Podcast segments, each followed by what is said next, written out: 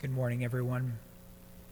Today is one of those days where anytime you get to see um, the harvest is abundant, but the laborers are few, it's hard not to think about my own vocation and my own journey to the priesthood. And today we have one of our seminarians that you guys may have noticed, Justin Echeverria, will go into his second year of theology in Rome starting this year, if, if he can get back in the country, that is. But uh, outside of that, though, um, it's kind of an amazing, amazing thing in the world. I never really thought about being a priest until I was in my, my late 20s. I'm 40 years old. Justin is 28, and I started thinking thinking about it maybe just a couple years before I was his age.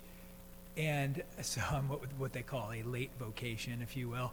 And uh, the funny thing about that is there's something wrong with that. I never saw it as an option when I was a young young man, and that needs to change. It really needs to start changing where we actually talk to young people about the idea that it's really actually an option. Not, not even like a, not a fallback option, like a good one, like a good primary option in their life.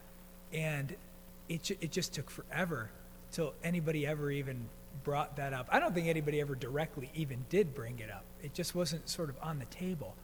But there's something wrong with that. It, it needs to be on the table.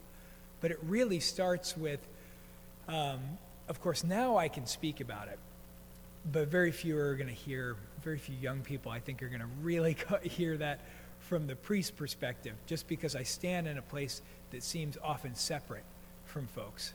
Um, sometimes when they hear my story, that makes it more accessible, but, but still, I, I stand up here and it looks almost like I've been here my whole life or something like that, I think, from, from a younger perspective but it has to start within your own families and amongst your amongst yourselves. You know, I think many of us maybe have heard the story before, um, where perhaps a priest or somebody else suggests to you know a young man or a young woman or say, well, you know, have, have you ever thought about being a priest? Have you ever thought about religious life or something like? Oh no, you know, my my son or daughter they have way too much going on to do that.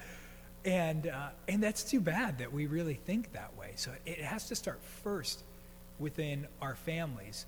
And uh, back where my, my family lives now, my immediate family in Texas, they had a vocations cross that a family would take home every Sunday, and then they would pray for vocations throughout the week. And when I was kind of growing up in that church, I really thought it was somewhat inconsequential, or I just never thought about it, I guess. It never really occurred to me what it was. But then it got to the point where my parents started taking home anytime somebody would not get up because they would just actually ask like hey who wants the vocations cross this week and then people would just get up and come and grab it so anytime somebody would not get up um, my dad and mom would get up and, and take the cross and so i think it really was eventually through those prayers that started to bring me closer and closer and allow me to understand uh, that my vocation really was a call to the priesthood but we have to start presenting this to young people as if it's a wonderful life because it really is. It really is a wonderful life. And I think that there's so much out there, especially in the world. We have so much media now. There's so much that we're actually consuming um, that's, that's promising all other things. And, and they're all pretty much material and, and worldly things. But we really need to start presenting that there's not that many people out there in the vineyard. And the Lord actually needs, you know, needs all of us. But he needs young folks that are willing to step forward. It really is a courageous first step, especially now. Especially now because a lot of people are starting to push aside the, che- the teachings of the church more and more and more. So to choose this life is to already step kind of in the line of fire of persecution. So it really does take courage.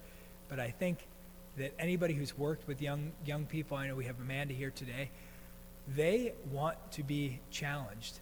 Uh, I coached for many years, and when I held the bar low, uh, the performance was pretty lousy, generally speaking. But it is amazing when you raise that bar all the way up to the sky, how much people will absolutely strive for it. And so our bar is heaven. Our bar is as far as it can possibly go. It's beyond this world. And so that's the bar that we need to hold for our young people today, so that we can call more men to the priesthood and more women to religious life and more men and women to religious life. God bless you all today.